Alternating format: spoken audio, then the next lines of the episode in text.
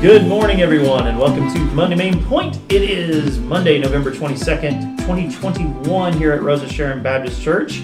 Uh, I am uh, here with the rest of the pastoral staff. I'm Jonathan Hendrickson, I'm associate pastor here, and I'm here with Jeremiah Custer, our youth pastor, Blake Flincham, our children's pastor, and Jeff McCarthy, our senior pastor. Everyone's here. This is the week before Thanksgiving, and we have been talking. If you've been following along with the podcast, we've been talking uh, for the last month about grace as we have been uh, doing a uh, sort of a four sermon sermon series on the facets of grace. And we all agree, uh, you know, after doing four weeks on grace, that we could literally do a whole year's worth and more on grace because grace is just, it permeates all of Scripture. And so, we're just, as Jeff put it, well, uh, I think in the last podcast, we're just scratching the surface here of, of this topic. But to sort of put a bow on this sermon series, um, Jeff had had Jeff, you did a sermon on defining grace. Blake, you did your sermon on on um, the aspect of saving grace. Jeremiah, you did yours on sanctifying grace or grace that's in the present, how grace impacts the here and now. And I think mine, fellows, was probably the message I preached yesterday was probably more along the practical application of what we've been talking about, or at least one aspect of the practical application. And that's being better receivers of grace in order that we might be better givers of grace. And um, and so we'll, we'll talk about that today. For the text, I, I, I went with, uh, I could have, I, I had several places I considered looking at, but I ended up going to John chapter 13, verses 1 through 17. And that's just, um, if you're familiar with, with uh, John's gospel, that's John's telling of what happens at the Passover supper, the Last Supper, when Jesus goes with his meets with his disciples there in the upper room. And John details an event that none of the other gospels detail. It's only found in John, and uh, it, it's the the. Um, I did mention this, but if you go to Luke's gospel, we know that in Luke's gospel, and I think in another one, um, the disciples have been arguing with each other about who who's going to be the greatest, mm-hmm. and uh, and I think really this is a key moment. This is probably a, in, this is partially I think in response to that disagreement. I didn't mention that yesterday, but I think it is. Um, Jesus, instead of putting on the robe of authority to preside over this Passover meal as the head of a household would do, he instead removes this robe of authority, ties a towel around himself, and begins washing the feet of the disciples.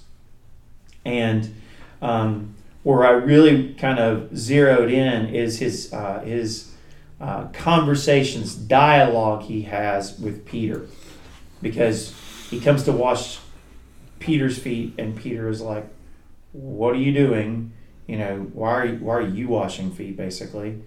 And Jesus says, you don't understand this, but you will. And he says, no, you're not going to wash my feet. not now or ever, basically. And Jesus plainly tells him, if, if I don't do this, then you have no part with me. Hmm. You, you, and so then Peter turns around and says, okay, well, if you're going to do it, then wash my, don't just wash my feet, but wash all of me. Wash my hands and my head. And Jesus, in, in, in, in, in a, kind of interesting statement. We can look at that in detail actually in this podcast. I think would be interesting. Says, um, you know, basically, uh, you don't need anything else to be clean. You know, if I've declared you clean, you're clean, mm-hmm. right? Um, and the only thing that you you know you, you know occasionally your feet's going to get dirty, right? Your quote feet are going to be dirty. You're going to need sanctifying, purifying, right, all on the way. And then after all this, uh, he puts back on the robe of authority and then sits down to teach the disciples um, and tell them. He asks them, "Do you do you know what I just did?" And then um, after that, he says, "As I have done for you, you go and do for each other." And sort of that's the text in, in a paraphrase. So from that text, um, I, I, really pulled just two main points. Um, the first of which is that. Um, if we're going to have fellowship with Jesus, it requires um, receiving grace. And I don't think I don't think that I hesitate. Uh, that was the first point. The second point is that if we're going to have, if we're going to follow Jesus, it requires that we give grace. And I, I, am um, I'm always hesitant to put in absolute language. I, I don't know if about you guys. I, I don't always like to use absolute language because um, it's you always run the risk of oh well maybe there's an exception to this. But I think that requires is not too strong of a word here. Um, certainly in terms of this first point we you might argue that following Jesus doesn't require giving grace. We can talk about that. But I think that fellowship with Jesus, I mean, Jesus says it, doesn't he? Fellowship with Jesus, Jeremiah, seems to, to me at least, to require receiving grace. Yeah, I mean, I don't think that's too strong of language to say that. I mean, I can't think of an exception. I mean, not in the scriptures of someone re- having fellowship with Jesus and not having grace. I, except for maybe this text, like you might could say. Well, I know because we wouldn't even say Judas had fellowship with Jesus, like No, in, in that in that sense, Yeah. like like being in. Right. And I think it's important here, too. That's a good point. Because I think it's important to note that um, just because you get your feet washed, right? Just because you um, had this right doesn't necessarily equate fellowship. It just means if you're going to have fellowship, any kind of fellowship, at least has to start with receiving grace. Does that make sense? Yeah. Because Judas does get his. I, I mean, I understand that Jesus washed Judas's feet too. Judas Oh, yeah. doesn't. Judas Yeah. doesn't say you're not going to do this. Hadn't left yet. So I mean, the way I always looked at it is like the requirement is uh, to be in a relationship with Jesus requires receiving grace because that's how we enter into that relationship. Right. And then as we live our Christian life, uh, it's grace then that keeps us in that fellowship, Sure. even if we refuse it and all this. So uh, uh, obviously, in in uh, so to have fellowship with Jesus, um, even if you're not saved, he still ate with the sinners and he hung out with the sinners. And here, even the one that's going to betray him, and even if you look at Peter's getting ready to deny him, he still offered that, extended Yeah. that grace Yeah. to people, which we should do that too with lost people and all, because we really want them to enter into a relationship. And the only way we can do that is to show them then this fellowship of grace, which is, I think, what Jesus was was doing here. So, do you guys think that um, that God um, that because Judas is an example of this? So Judas receives grace from Jesus, but doesn't have fellowship with him, right? Um, so, Well, he doesn't have a relationship with him. well, that, A savior but I but I would think I would think fellowship and relationship are I see those two things as as closely to syn- synonymous to me. Well, that's what I mean when I say. Well, I might, fellowship. I'll make a distinction because uh, uh, I can be related to like a brother or an uncle, but we're not having fellowship right now because we're distant or we're estranged from each other. Mhm. Um, and then maybe we show up at Thanksgiving and we eat a meal together, so we kind of had fellowship, um, kind of awkward, but but but I think the relationship is different from fellowship. But I think It's two e- different things. But even if oh, oh, so, if you, even if you do that, you would say that fel- I would still say that fellowship. If you're going to have fellowship too, you, it, it requires receiving grace, Yeah. right? But I think both do. And so that's what Judas received the grace that Jesus was offered to him in this act, but Judas had not received the salvation grace. right. So that gets to my point, Jeff, and that's what I was going to say. Is there are there graces that God extends that people can receive, but that still don't save them? I would say one we would call in theological circles is a common grace, where I think anybody can pray to God. I think anybody can pray to God, and um, you know, if you, you know, I've said this before, but the fact that we're like living is a testimony of God has given us favor to live another day. Okay. So God has bestowed a lot of favor on humanity when He didn't have to. Mm-hmm. Um, you know, if He uh, is giving you food on the table, uh, and if He's giving you two one thing to be thankful for, um, then He's giving you, uh, you know, this Thanksgiving. You know, and if He's giving you just one thing, you know, He's giving you grace.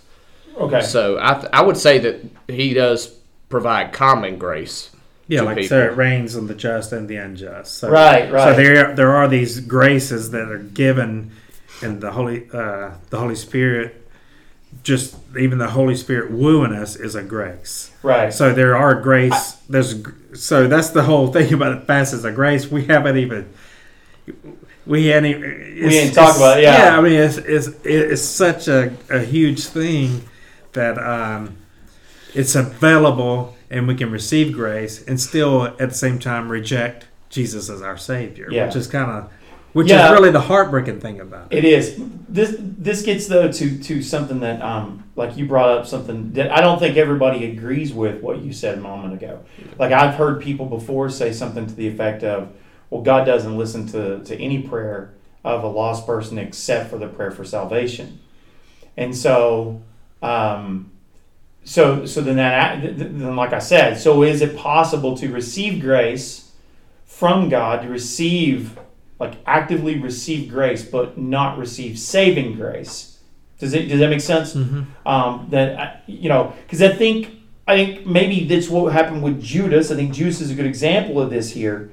Um, that certainly, uh, to, to borrow from sort of philosophical terms here, um, it's grace is a necessary component for fellowship and relationship with Jesus but is grace all we need for um, for receiving grace? Is that all we need? Is it is it sufficient for relationship with Jesus? Does that make sense, Jeremiah? What I'm trying to say?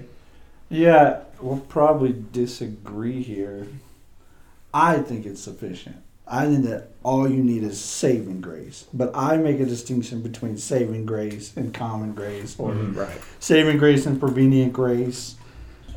Uh, because I think that, yeah, I mean, it's not a few things that grace people receive until they die. I mean, just life, like he Your mentioned, breath. life, breath. I mean, food. But those are things that you kind plants. those are things that you that you receive but not actively receive. I would say that you most passively receive them.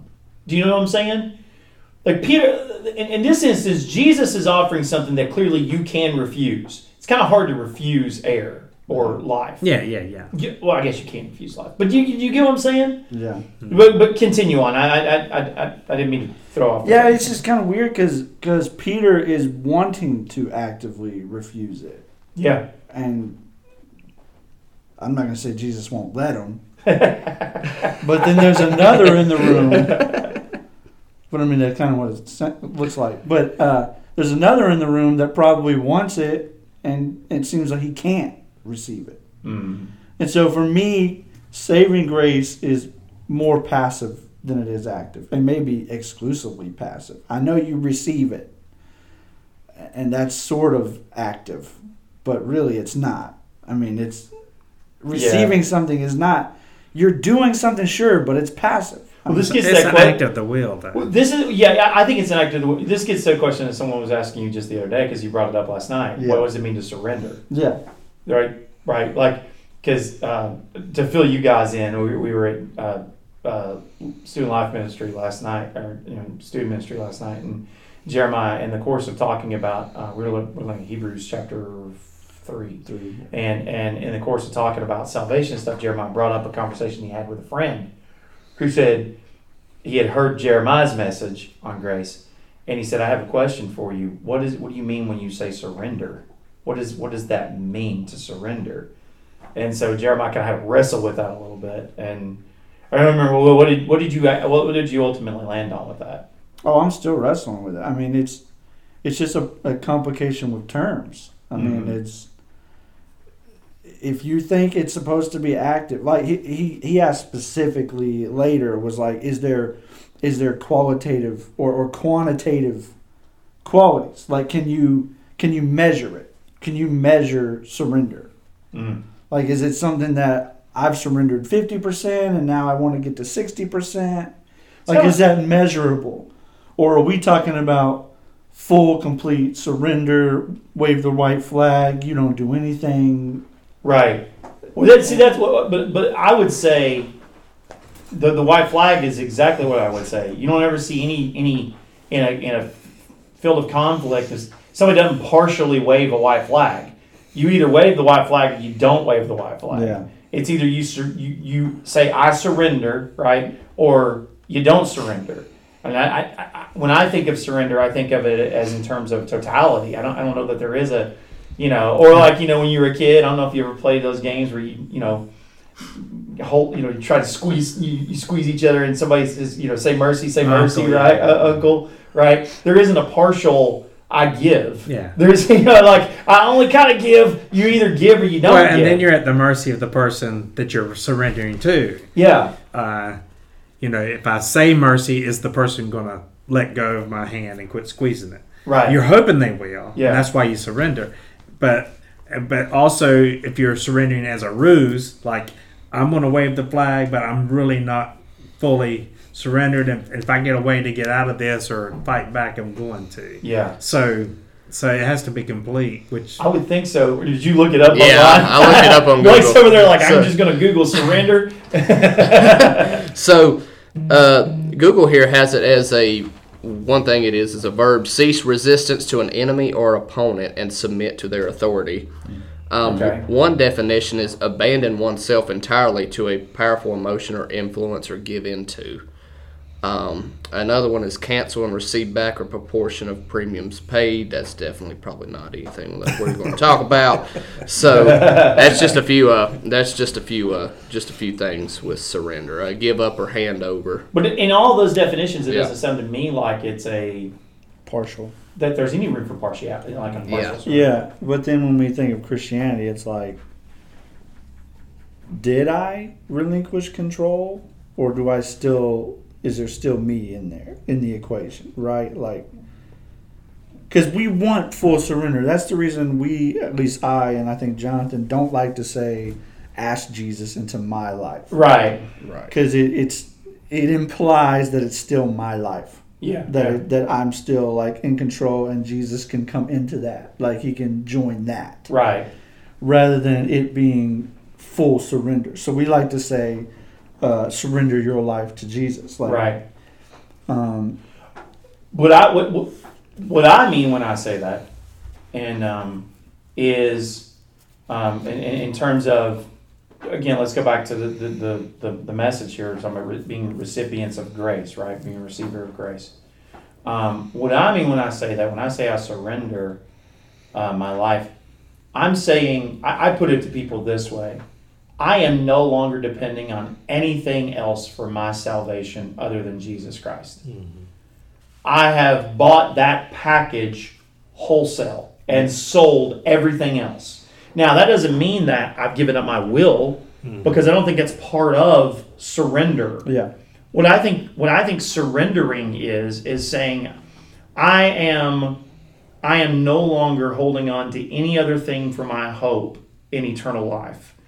Um, or anything I'm not trying to uh, earn my way to God. I'm not trying to uh, get to Him through any other path. I have chosen this path and this path alone, and I am wholesale in on it. And uh, I've sold everything else. Yeah. You know, I've bought the field with the with the treasure in it, and I that's it, right? That's that's it. There's not any other field for me. That that's it. That's what I'm putting all my my marbles in on, right? And so for me, that's what I mean when I say surrender. Um, I don't know. Does that make sense to you guys? I mean, that, that's that's where I come from. That's where I come to. I, I have received wholesale the grace. But th- that but this gets back to what I was saying before, though. I don't know that it's so much um, that receiving receiving grace is part of it. Like I can't I can't buy or I can't surrender to the gospel without receiving grace. But I think that there's an active part of my will that says I'm eschewing all the other stuff, right? That that's willfully. I'm willfully doing that in order to surrender to this. Yeah. And that's where I think when I was saying before, I think one can I think grace is certainly necessary.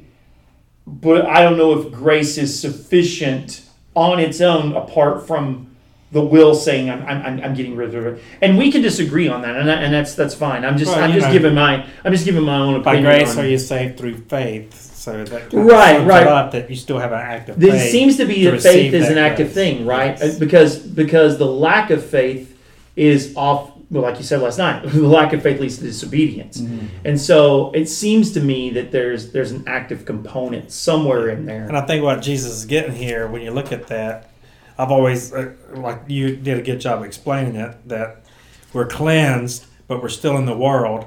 So we're still going to be subject to sin. Yeah. We're still going to be subject to rebellion, subject to doing our own thing, subject to disobeying God, subject to even not even receiving His grace. And so that breaks that fellowship, even though we're still in relationship. And so to bring us back into fellowship, hey, I'm offering this.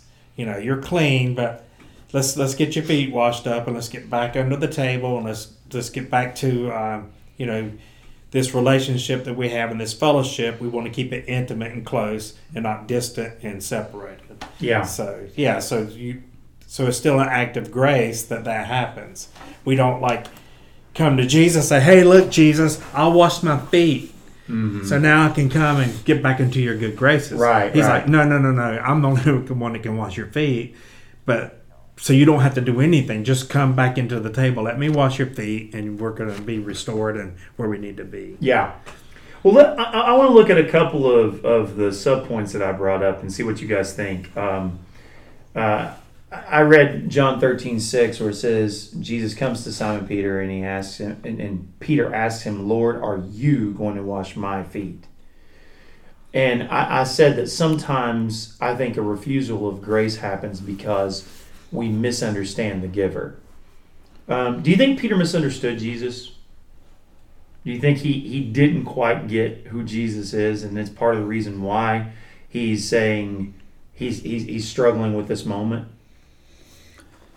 I would say, at least for this passage, uh, maybe not that he un- misunderstood the giver, but he misunderstood this, Mm-hmm.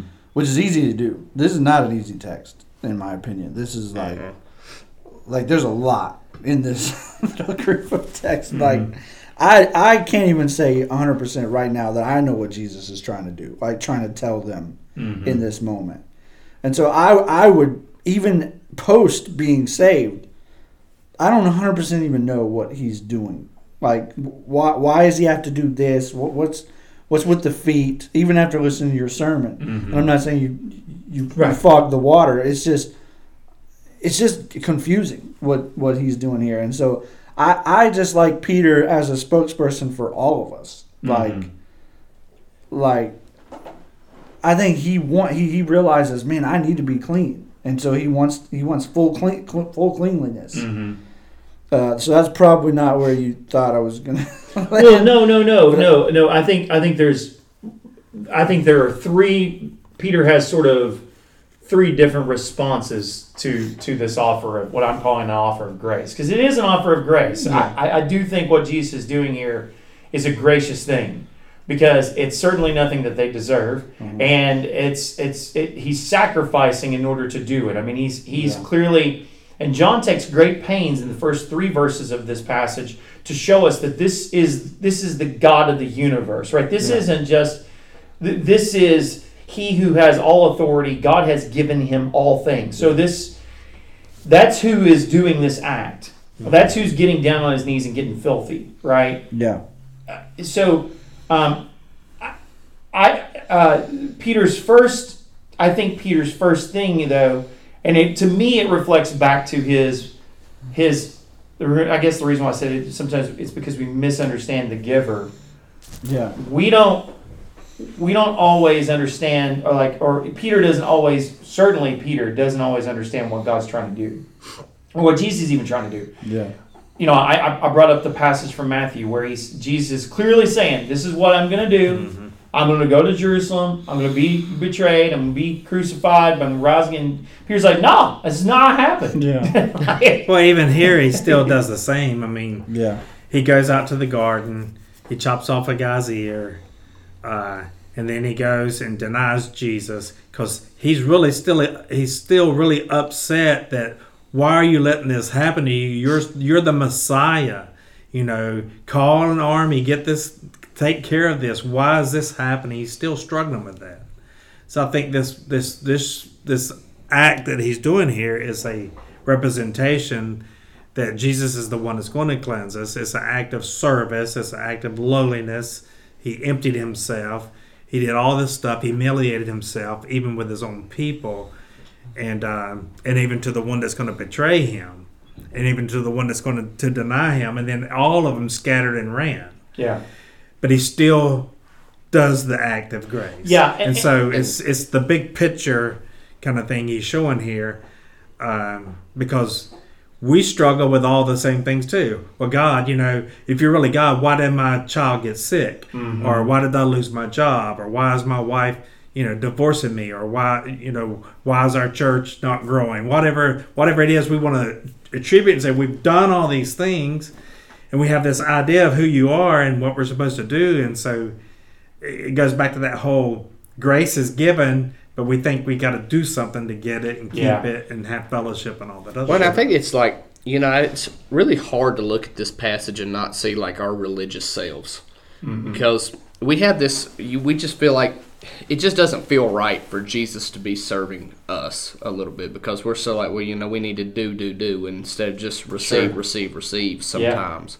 And it just doesn't feel right reading this passage, at mm-hmm. least sometimes, because you have who we believe is God in the flesh wiping the dirty feet of his disciples. Mm-hmm. If anything, really, they should be the ones washing Jesus' feet, serving him. You know, Right. I think of And I think that's where Peter's at. And Yeah. I, and I don't blame him for that. It's Well- like I think he gets that that this dude is God. Like he claims to be God. Yeah. I think he's God. Right. Why in the world is God washing my feet? And Yeah. I think of texts like a. so he does misunderstand the giver. He misunstands the giver's mission, at least. Yes. And that's why well, and Jesus even says, "Look, Peter, you don't understand. you're not going to get this right. You're not going to understand Yeah. this now. You're, you're not. And, but I promise, if you just trust me, Yeah. you will understand it later. And then, and then, I, then I think it leads to a problem. But we'll get to that in a second. and I Go think ahead. of texts like Philippians 2, where it says, One day every knee shall bow, and things like this. Right. And it's just like God bowing to his disciples just doesn't, it just doesn't feel right reading it. But Yeah. you got to understand, like your, your point said, you have to understand the giver. yeah, of grace and realizing, you know, yeah, he's serving them. And a couple chapters later in John, he's about to do the greatest act of service known to man. Right. I think it all sets up to your point too. Anyway, Yeah. Yeah. he's doing it because he wants us really not to serve him. He wants us to serve others, and by serving others, we're actually serving him. yeah. So this gets to the question that I asked yesterday, and I I- and and I had to wrestle with this a little bit too. If Jesus walks in the room right now and he offers to wash, he says, "I'm going to mm-hmm. wash your feet." Are you going to let him? Yeah. I mean, yeah, it's the the the, the Sunday school answer is yeah, but it's still even. I mean, post. I know everything Jesus has done for us. Right. I- Like I do understand as opposed to Peter, and yet I would still be like, can I do that for you? it would be the most humbling experience Yeah. in your entire life, well, yeah. other than salvation. When you ask that, But there shouldn't was, salvation? Uh, uh, but isn't Yeah. salvation? Shouldn't salvation bring us to that same point though? When we really Yeah. think, Well, and I it guess that was my point. Yeah. That it that just feels like false humility. yeah, It feels like I don't know. I, I would I would want to think that I would be like so humbled by Jesus' presence that I wouldn't want him to do that for me. Yeah, Right? Like I just, I don't know. It's it's I guess because we don't have foot washings and yeah, like that's not a part of our culture. Cuz I mean literally that's what the slaves would do, like the servants would do. Mm-hmm. yeah. And so it just feels like I It would be kind of like if Jesus said, "Hey, i give me all your dirty underwear. I'm going to do your laundry for you today," I wouldn't and I would mind have to. I wouldn't mind that Jesus can do my dirty laundry. but I bet I'm that's trying to think of That's technically No, I'm what it trying to is. think It's of like, it like- he's yeah. having to touch, like Jesus, touch, yeah. right? and Like, so he would have to touch it, put in the thing to clean it, and all Yeah, like that. hand wash it. Yeah, yeah. Well, you, you were going to say something. Go ahead. I, I'm you, talking about this same topic. Oh yeah, yeah. Jesus I mean, there's a wh- even when you ask that question, there's just something in me. It's like, no, no, I want to bow before Jesus. You know, not Yeah. like trying to brag. I'm just like, if he came in the room, I'd be like, heck yeah, this is awesome. You know, but Right. there even when you ask that question, it's just like, why is he washing my feet? You know, Yeah. it's like, but that's because, like I said, and that's. I feel like that's like the religion in us instead of the, I guess, relationship. But it's just relationship. weird be because tacky. part of me is like, like, no, I would expect him to. I mean, that's just who Jesus is. But it's not who we think of him as. I, Yeah. and I think that's the problem. I think I think the disconnect happens when we Yeah. we we and he is glorified, right? I mean, and when he comes again, he is going to come. And I think you said this last week. He's going to come in his glory. Yeah. We understand that and know that. But the Jesus who our salvation depends on is that Jesus. Yeah. It's that guy. And yet we really struggle. There's a disconnect between the way we view Jesus and, and that guy. Like, uh, Yeah. like we don't those, those things don't compute. I mean, you just sat there a minute ago and said, "I don't, I don't know that I understand what he's doing here." Yeah, yeah. you know, because it doesn't feel right. I think is what you said, Blake, and and and, and so we can we can really empathize with Peter here. I mean, I, and but I think that in the same way, let's take our feelings about that and apply it to, you know, when when we have opportunity to receive grace from other people. I think sometimes we struggle with that. I just I do. I don't I um we, we might be pretty we might even think of ourselves as pretty good at giving grace but i wonder how many of us are really would think that we're pretty proficient at receiving grace Well, especially from espe- uh, not just Yeah. from god but from just other people Well, yeah, I mean, especially like in sometimes, I know like with us being like in seminary circles sometimes and having like, I think of like accountability groups and, you know, if we've done something like drastic or, you know, we got back into struggling with another sin, we just kind of expect our friends to maybe like beat us over the head and just be like, dude, what, we're like, what are you doing? You know, you're a pastor, you shouldn't struggle with it, whatever. But giving great, now there is a, moment in time where you do speak truth. I'm not saying that there's not. Right. But you also Jesus came full of truth and grace as well, and so and so should we. Uh, but there is a part where you wouldn't expect to almost like get grace, but you should give grace, and that might be a moment where you, the person not giving yourself enough grace might be you. And when it comes to allowing the Holy Spirit to help you forgive yourself sometimes, and do you think we struggle with receiving grace because we just it it is such a humbling thing Yeah, I think that it's, it's very humbling. Plus, uh, a lot of times it's the people that you don't really expect it that extend grace to you. Sometimes in ways that you're like, that was too big of a sacrifice for them to be able to give this gift or give this uh, thing to me or provide for me in this way. And so, or even offer you- forgiveness yeah, to me in and this so way yeah, and so when you push back and refuse it, then you're robbing that person then of a blessing that they're going to receive because hey, I was able to do that. So you have to have the right attitude about it, and the right your heart's got to be right um, in order to receive it. yeah And then what it does, then it helps you then look down the line and say, hey, I can do the same thing too. So it's right um, but yes, it's really hard uh, if you've ever been on a mission trip or something, and these these people want want to give you a gift or want to, and you're like, well, hold on, you know, I'm this rich American, I got everything, I don't really need that, and if you don't take the gift, if you don't take what they're offering, it's really then. Um, they look at it as like you're rejecting me or you're rejecting what I'm offering, and so it's the same way I think in a lot of ways. I'll tell you a story. Um, I went uh, first time I ever went on a mission trip. I went to Belize. Was I was in college, and uh, never been to um, never been out of the country before. And I'm going into this third world country, and it's third world in parts of it, right? So we're we're there in in um, in, uh, in in Punta Gorda, uh, Belize, and um, we were going there as a group to um, to show some love in this community to um, uh, and we were working on their school building and i had been up on the roof. It was hot that day and we were just scrubbing the scrubbing the dirt off their roof and stuff so we could paint it. And i remember i came off the roof and it was lunchtime for these kids. And this little boy comes over and i'm sitting there and i mean it's not like i don't have food this little boy comes over and his entire lunch is a single orange an orange. That's it. That's all he has. He doesn't have anything else. He just has this one orange. And I watch as he cuts the thing in half and hands me a whole half of his orange. Mm-hmm. Mm-hmm. And I took it because what do, what do you what do you do in that instance? But I'm like I, I don't. But he he insisted that I take it. Mm-hmm. And um, I remember it just it floored me because I've never experienced something like that. Right? That that somebody would have so little, but give me out of the out of the little bit that they have, would give me mm-hmm. half of a, half of a, and it just it humbled me so Yeah. much. It I think that's the thing is the humble, humbling that yeah happens.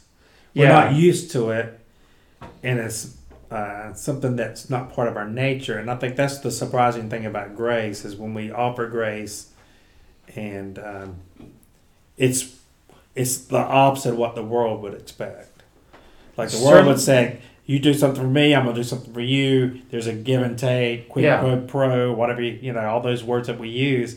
But it's but if it's true grace, it's just given, hmm and it can either be received or rejected yeah but it's still the offer's made and so that's why when we come back offering grace or extending grace uh, it's the it's the opposite of what the world expects. And so i think that's tied into our scripture here because these disciples they really expected jesus to set up a kingdom. And like you said they were just arguing about that. Who's going to be the first and the, the you know who's going to be at your right hand left hand? They they it never really dawned on them to after the fact that you know i'm coming to die. Hmm you know this is my act of glory and grace hmm to to show the world that i'm you know this is who i am this is how to do demonstrate my love. And so i think that's part of the struggle and we still have that same struggle here as christians in america.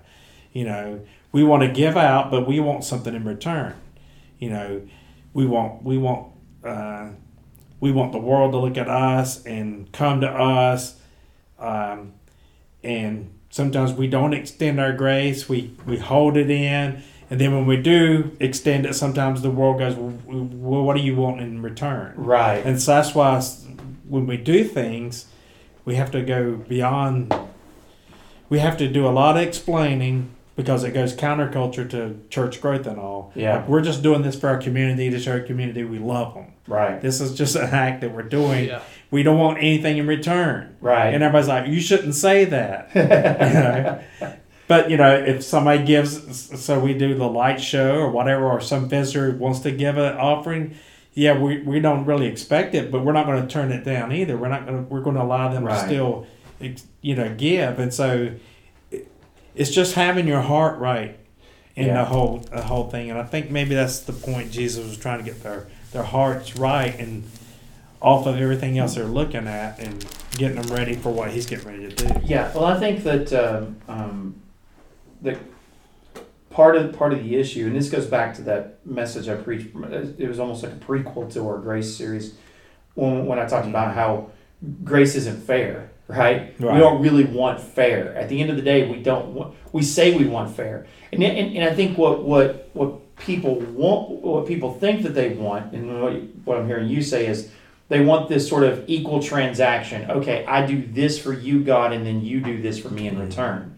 But then grace says, no, that's not how that works. That grace doesn't work that way. And it gets to the whole thing of Peter saying, okay, if you're going to do this, then you're not doing enough. like you, Yeah. well, you need to wash my my head and my hands too, right? And then I think Jesus' answer to that is a little confusing, if I'm being completely fair. I I I, I, I, um, I try to I try to make as much sense out of it as I could for Yeah. for us yesterday. But Jesus says one who is bathed, Jesus tells him, doesn't need to wash anything except his feet, but he is completely clean. You are clean, but not all of you, for he knew who would betray him. This is why he said you were not all clean. Now clearly he's talking about okay, all of you are clean, all of you are are are are made righteous except for the one who's going to betray me. So he's he's talking about it in terms of that. But I'm looking for where what's his answer to Peter here?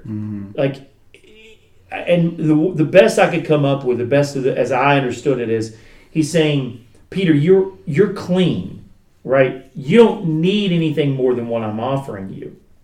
What I'm offering you is is sufficient, right? Or, or what the the clean the cleansing that I'm going to offer you through through my sacrifice on the cross is going to be sufficient, right? Um, and and you don't need anything except for your feet, like like we said. You know, sometimes um, it doesn't it didn't negate a priest's cleanliness uh, as far as his his uh, his original consecration if he went and walked and got dirt on his feet, right? But clearly, he's not going to go to the temple with dirt on his feet.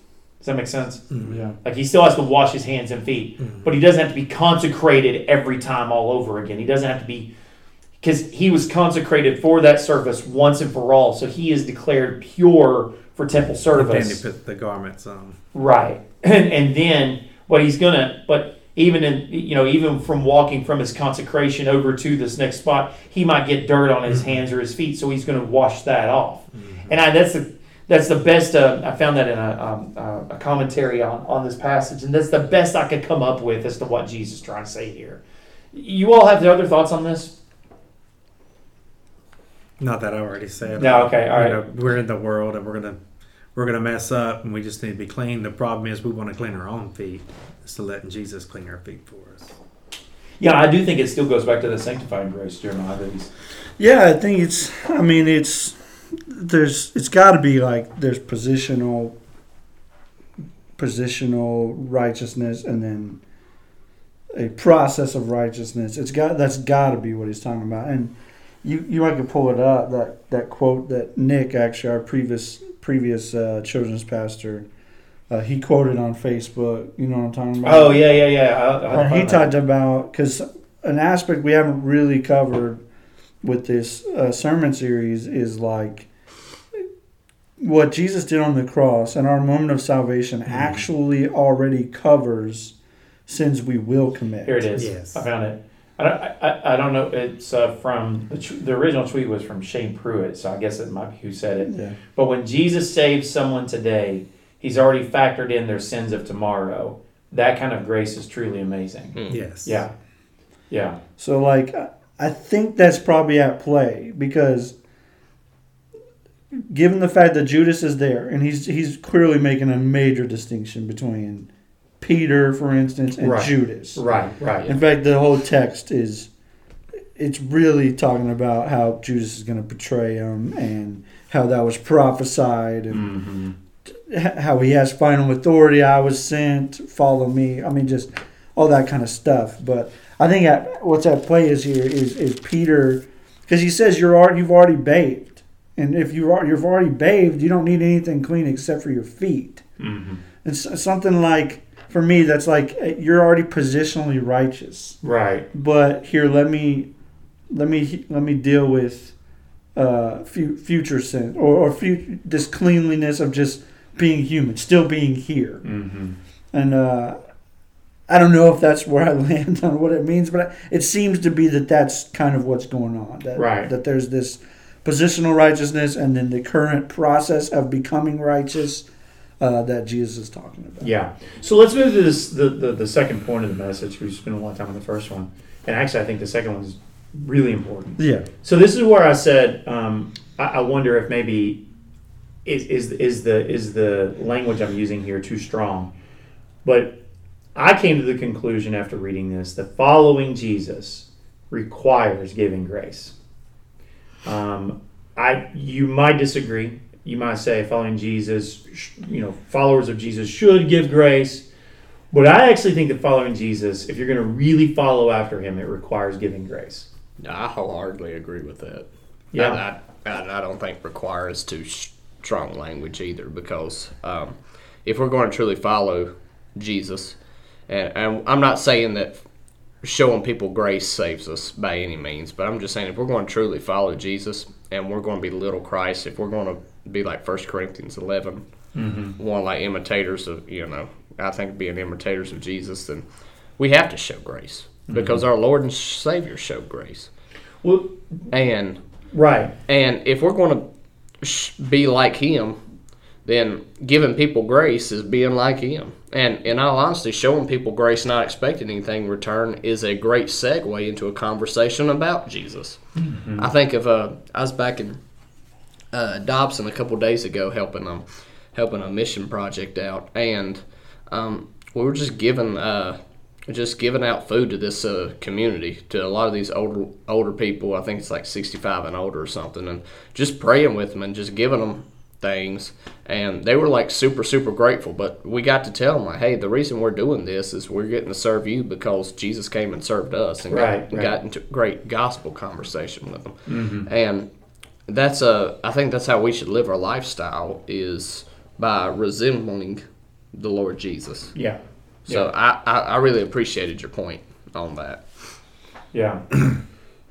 um, so you know the two things that I said here, um, we don't have to spend a lot of time on because we kind of touched on them already, but because I'd like to get to the third point of this, so that's the, the, the first one. But one is that if we're going to give grace, then we need to understand grace. But I think we all sort of have talked about that a lot over the last 4 weeks. I mean, that's the whole point. That's what I was saying yesterday. It's the whole point of the sermon series. If if we're going to be good Christians, um, one, you got to receive grace, but but two, you you you have to give grace, but you can't give what you don't understand. And so I think when we have a better understanding of grace, it's easier to give it. Well, let's just be real. Extending grace is not always an easy thing. It doesn't come naturally to us. I think I saw some people talk about. I, I saw. I was reading comments that were coming from the uh, the online feed yesterday, and uh, one of our members actually said something like, "It's it's hard to extend grace. It's hard to people are are uh, someone said they're mean and petty, you know, and so it's really hard to extend grace when when when that happens. The only way we're able to do it is through Jesus, and um, and I appreciate that because, um, and I saw lots of people nodding their heads. You know, they know like they know and understand the, the things that I was saying about you know Thanksgiving week. There's going to have some opportunities to extend grace. If you're around family, uh, they're, they're the people that bite each other the most sometimes. And uh, it's very easy to not do it. But I think, I think when we understand what we've received, it becomes easier to give it. If we have a real, you know, like I said, I, when um, you know, when I when I saw that that child give me half of his orange, um, suddenly I understand what generosity really looks like, right? Um, same thing with salvation, and I, I, I you know, um, when I reflect on what the God of the universe has done for me, that's why I wanted to read that Titus three one through seven again. When I reflect on that, man, how can I not give grace? How can I not extend it? Um, having been a recipient of it, um, so that's one of the reasons why I thought it, you know, it's a good idea that at least for this week, you know, we bookmark that. And, Yeah. you know, if, if you come to a spot in, in, in at, at some point where you're like, yeah, I can't, I, I can't take this anymore. I'm going to go off on someone. Well, you know, the, the easy thing is to withhold grace. yeah. Yeah. That's the easy out. yeah. Like, hey, I'm good. Um, I've been given salvation. Uh, I'm not going to get involved. I'm just going to hang out over here. Me and Jesus has got a good thing going. All that other stuff, and just never. And, and and part of extending grace is we've all been given at least one gift, one primary gift that came from God for the edification of the church, the building of the church. And so, Yeah. how many people withhold their gift, withhold their abilities and all that God's given them to, to actually do things. Um, because the easy way is just to hold on to it and, you know, withhold it. Mm-hmm. The hard thing is to extend it because we got to get past the whole, I'm doing this and get this in the back of my mind that, oh, I'm, I, if I'm nice to this person, maybe they're going to be nice to me. No, we have to get past that and just say, I'm going to be nice to this person. I'm going to extend grace to them. I'm going to help them, whatever it might be, without any attachments. Mm-hmm. And that's the hardest thing too, because we want to attach. We want to. We want it to be like rubber bands. Like I'm going to give it to you, and I want something in return. Yeah. And that's the hardest thing for us to to get past the withholding of it and get past the giving of it with with without some kind of reciprocal. I'm going to get something in return. Right. So this gets into probably the, the last thing I want to discuss with you guys. Uh, the the there's a second point to this, which is that you know in order to give grace, we need to model Jesus' example.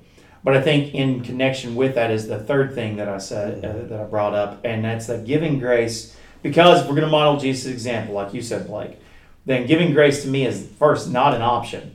No, it's not. It's just It's not not, an an option. And here's the tough one: it, it can't be conditional. Mm. It can't be conditional because the grace that we're modeling our, our giving of grace after is not conditional. It doesn't come with conditions. Like you just said, you can't put attachments to it.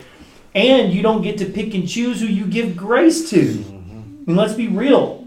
Um, and, and that's where we really struggle, I think. and especially in a society that's so like a consumer driven we you know we choose everything you know we get to choose everything we choose what car we want what house we live in uh, how many kids we want whatever you know it's just like we choose how many we choose what we want when we want how we want it in a rich capitalistic society which that has its upswings but with spiritual wise that can kind of it'll trickle down into some false theology that we have to fight against. Mm-hmm. And you know, like you said, you can't you can't pick and choose who to give grace to. I think one thing we do, uh, Americans, sometimes we might do that with like refugees, Yeah. with refugees, or I think the least of these that Jesus talks about in Matthew twenty five, because yeah, the least of these, if you're all in all honesty, some of them have deserved to be where they're at.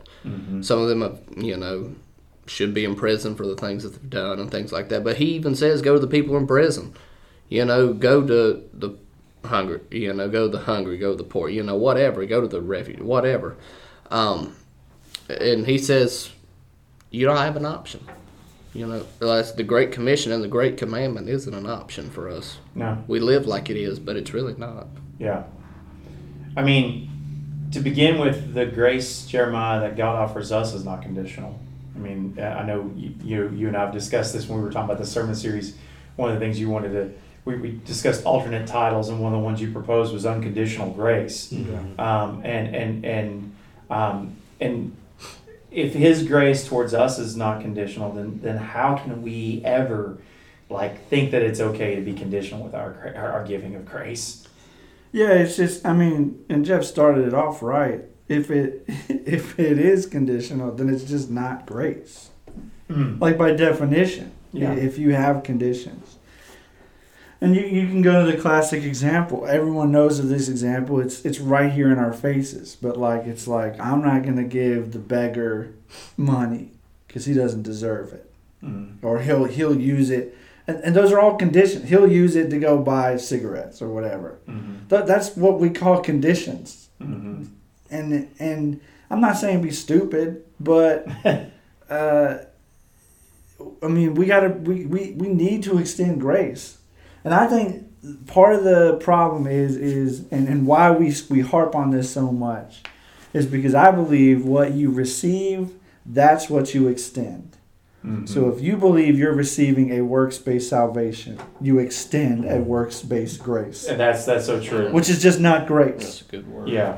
Uh, That's just that's just not grace. But you think that you earned salvation, that you did something to get it, then that means that in your daily life you're going to require things of other people, Yeah. even they de- they don't deserve it. So I'm not giving it to them. hmm They they do deserve this. They can they they made their bed. They can lie in it. Kind of attitude. hmm That's that's really the American dream. That's not the gospel, and that's and we could say it's it's required or that it's not natural. I think for the believer, because of the Spirit, there's some it, becomes natural. Yeah. I don't think it starts natural, but but because God, who is gracious, lives inside of you, it it, it yeah it has to uh, come out of it. And so what you receive, what we receive relationship with Jesus. We receive salvation. We receive grace. We receive God or the Spirit. And that's what we extend. And and that's beautiful. And then and that means that you know, like I said, uh, the the thing that popped in my head when I was thinking about this is Jesus wasn't selective about whose feet he was washing that day. You know, he's not. You know, he didn't look at him and go, "Okay, your feet are just nasty. Yeah. You wash your own. Th- those are. I'm not touching those. Um, you you did a pretty good job with yours. It's got a little bit. I don't mind. I don't mind washing yours. And he certainly wasn't. He wasn't selective even with the people who he knew were going to betray him. He knew that they were going to be. You know, uh, like he knows Judas is going to do this, and yet he doesn't withhold grace from him. Yeah. And Yeah, so, yeah. you know, that's that's the part I don't think we want to accept because that's a tough pill to swallow. But the truth is that grace can't even be conditional when it comes to friend and enemy. I mean, it, it can't be, Jeff. Yeah, and I was thinking about that. Uh, the the only reason we know about this story is because John records it. He was there, and uh, we hear Peter's response, and then we hear Jesus' commentary on Judas. But I was thinking, you know, who was the first one? Who was the first disciple that Jesus? Yeah, where's where's Well, and and you're thinking John's about it. thoughts? I want to it- know what yeah, John's so, thinking. so probably that was left out because the first, if he would have said, and Jesus went and washed James's feet, and then the others, and then Peter says this, then the whole thing would be, I'm like James, you know, I- I'm the one that got my feet washed first, and so I think that's probably done intentionally Mm-hmm. because I think we're more like Judas and Peter than we are the the first eleven or ten that just allow Jesus to do it. Yeah. And so that's the struggle uh, that we we just find in our life on a daily, constant basis. You know, and we have to be prompted by the Holy Spirit. Um, you know, like the other night, you know, this guy, I went and got some some uh, a newspaper at a convenience store. And uh, this black guy's like, "Hey, man, you got a couple of dollars?" And I'm like, "No, I don't have. I don't have two dollars." And I'm like, "I'm like, look, you got like a, you got money in your wallet." So I open it up and I'm like, "I got a five though. I'll give you." I said, "But don't buy beer with it." But I knew I shouldn't have given him money because that's kind of like what we do. But I just felt like that night, you know, the dude's out there and it's cold. I gave him the five bucks. It wasn't really, it wasn't a big thing. Um, so I put conditions on it, I guess, but told him not to pop in. but um, you know that, but that's that's that's what we struggle with. You know who I'll who I'll grace my time with because I have so much time in the day and oh no, am I going to spend time now with this person and, and listen to their problems and all this other stuff? Um, my gifts, you know, am I going to just? I've been given these gifts, but I'm I'm not going to really exercise them right now. I'm going to take time off. I need time off not to do what I need to do, and um, you know, money. If you look at that as kind of like a, a way of giving, an offering. You know, am I going to am I going to give with the right heart and attitude? So it's we struggle with this all the time and, and when we come when we when we do grace right it's right when we do it wrong we fail miserably and i think that so often the church does grace wrong Mm-hmm. and that's why the world then looks at us uh, with um, thinking that we're wanting something in return every time it's like it, yeah they, if this church there's there's got to be something there's got to be a catch and so we can't be the people that are the catch. We got to say, no, I'm just doing this. Now, ultimately, yeah, we do want to present the gospel. And then when you think about, I think Blake said something uh, to tell the truth and love and all. I think telling the truth in love is an act of grace as well. Mm-hmm. And sometimes it's a hard thing to do to sit down with somebody and say, hey, look, you know, I need to talk to you. And I'm not coming at you from a judgmental way and all. I'm coming as a fellow struggler and all, but we need to talk about it. Yeah.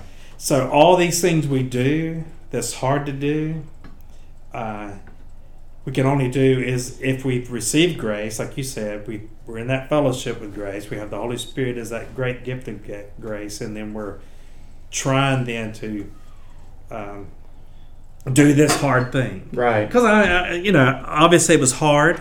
It was hard for these disciples to sit there and let Jesus wash their feet. I mean, Mhm. Peter even when Jesus let him catch a bunch of fish, he says, "I'm an unclean man. Get away from me," kind of thing. So, um, and we can have the same attitudes and all too, where I'm unworthy of grace now because I've done this sin, I've Right. done all this stuff. Yeah. So it's just the I think it's just the ongoing struggle that we have to deal with all the time of doing grace right, giving grace right, and receiving grace right. Yeah. Uh, that's the reason why I ended yesterday with that quote from William Temple, who said, Man's humility does not begin with the giving of service, it begins with the readiness to receive it. For there can be much pride and condescension in our giving a service. And I just, I, I, and, and that's true. I think if you don't get the, re- if you don't get the receiving of grace right, um, and receive the right kind of grace, right? Like what you were talking about a minute ago, Jeremiah, receiving the right kind of salvation, then you're you can go and do service, but it's it's not going to be characterized the right way because it's not going to be characterized by what you've received. or maybe it will be characterized by what you received, um, and that'll end up being a far cry from from the grace that we're, we're really after here. So, yeah. Well, I've enjoyed the, the sermon series on grace, and um, Hey, I- before we end, did Oh, you? sure, uh, I know I, I mentioned. I don't think I mentioned the podcast. I mentioned just in the week. I looked for it. So I, I know what you're going to ask me. I looked for it and I couldn't find evidence of it. So are you talking about where where this is the t- only time where Jesus? Yeah, the only time where he um he says I'm being I'm giving you an example. I'm being an example for you. Yeah, yeah. If it is, it, it might be. I just couldn't find in any other commentaries I was reading. Gotcha. Uh, so I, I I didn't include it because I I, I hadn't vetted it yet. Yeah, yeah, yeah. but I think you might be right about that. I I, I The only time the scripture where Jesus, I'm giving you this example. yeah. I, Yeah. heard, I heard a preacher say it one time, and I just took it as gospel, which Oh yeah. I'm realizing now you, you can't really do that. But uh, I haven't looked into it myself. I I, I, I kind of asked you to, Probably but did the word search example and find out. real I can't think of another example. I mean, it's kind of a specific thing, right? Like He tells I people mean, to go and do four the same.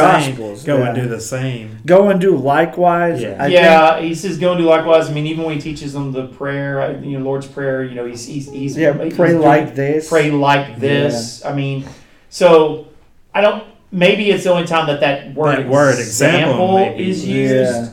Yeah. Uh, yeah, I, I, I don't know. I didn't. I But when didn't you s- ask a lot of people, they would say like you say, uh, "Who is Jesus?" Mm-hmm. A, a lot of people would say he, he's a great example.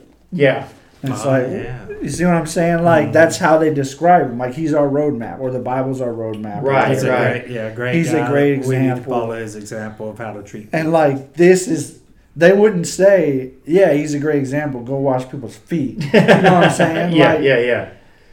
But yeah, it's just I just thought I'd throw that out there. No, I'm, I, I, I knew you would ask me about that because you had mentioned it to me Mhm. before, and I didn't have a chance to dig deep into it.